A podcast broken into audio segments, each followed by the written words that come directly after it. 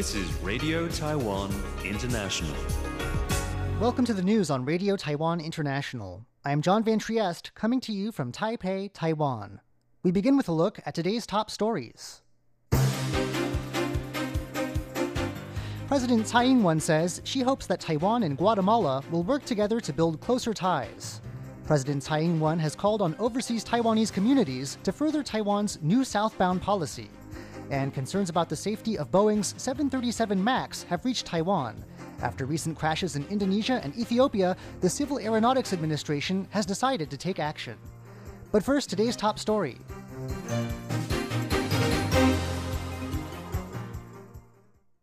President Tsai Ing wen says she hopes that Taiwan and Guatemala will work together to build closer ties.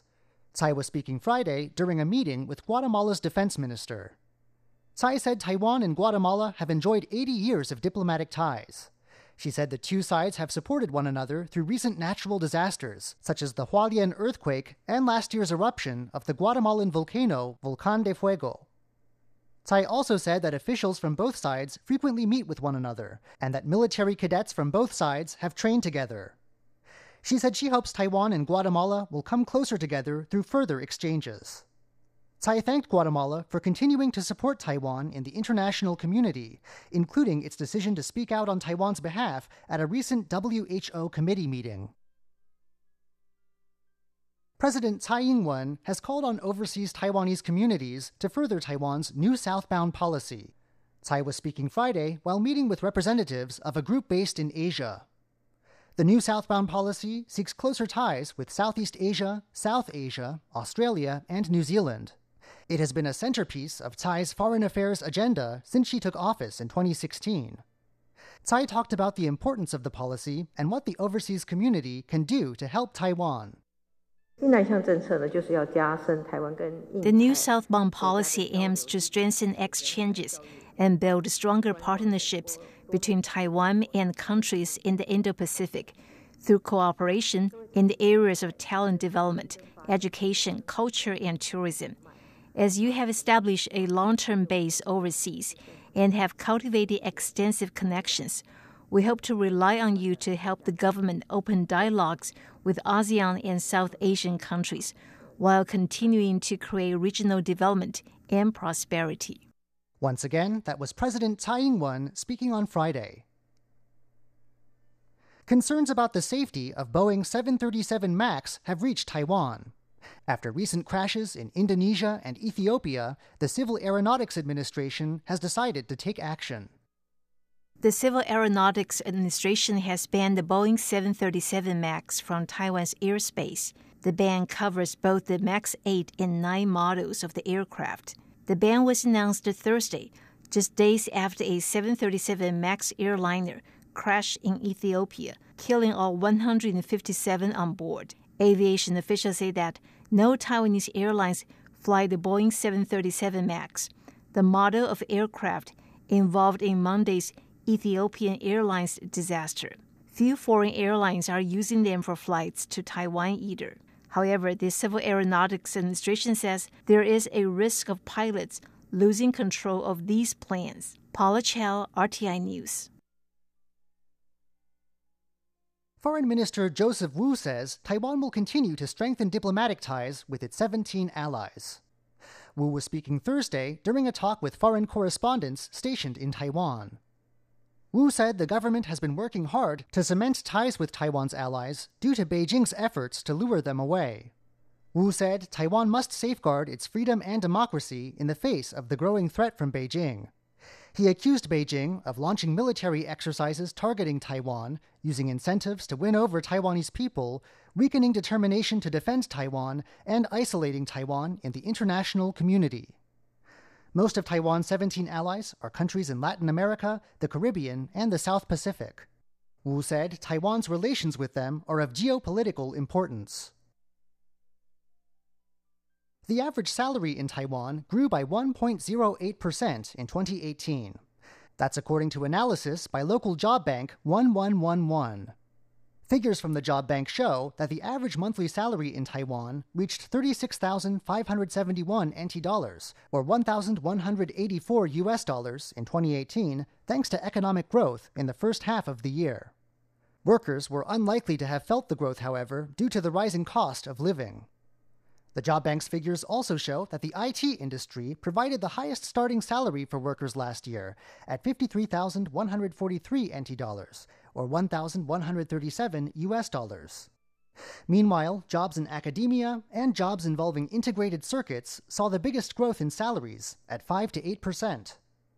The job bank says Taiwan's economic growth slowed in the second half of 2018 and that most industries remain cautious in their outlook for this year the president of the job bank says he hopes companies that generate more revenue will hire more skilled workers. However, he also advised employees looking to earn more to take on side projects or to open their own workshops. Lawmaker Xu Yongming says he will propose stiffer fines for those who take part in public brawls. Xu announced his decision during a press conference Friday. A recent spate of public fights, including a brawl outside a Taipei hostess club, has led to concerns about public order. Xu said that over the past five years, those involved in fights have only paid an average fine of 4,550 NT dollars, or 150 US dollars. He said he will propose an amendment to the Social Order Maintenance Act, raising fines to 24,000 NT dollars, or 800 US dollars. The goal is to deter those who might otherwise join in a street fight. Xu is not the only politician to respond to the recent cluster of fights. Premier Su Tseng-chang has said that the heads of local police precincts could lose their jobs if they allow fighting in their jurisdictions. Taiwan has friends across the world. These are Taiwan's diplomatic allies, countries spread across multiple continents but united in their support for Taiwan.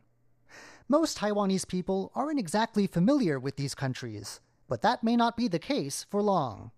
That's because a Taiwanese YouTuber has launched a project aiming to show people back home what these allied nations are like. Taiwan has 17 allies around the world. These countries maintain diplomatic ties with Taiwan and speak out on Taiwan's behalf on the global stage.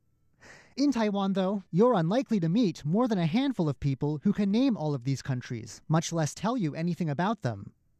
Taiwanese YouTuber Ben Wu wants this to change He's traveled to Taiwan's six South Pacific allies, documenting his experiences along the way.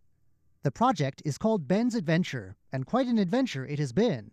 He has tried local betel nut in Kiribati and visited Taiwan's embassy in Tuvalu. He's discovered Taiwanese products at a grocery store in the Marshall Islands. He's also had a brush with danger, riding out a storm off the Solomon Islands in a leaking boat. Ben hopes his adventures will make Taiwanese viewers place greater value on Taiwan's friends, wherever they may be.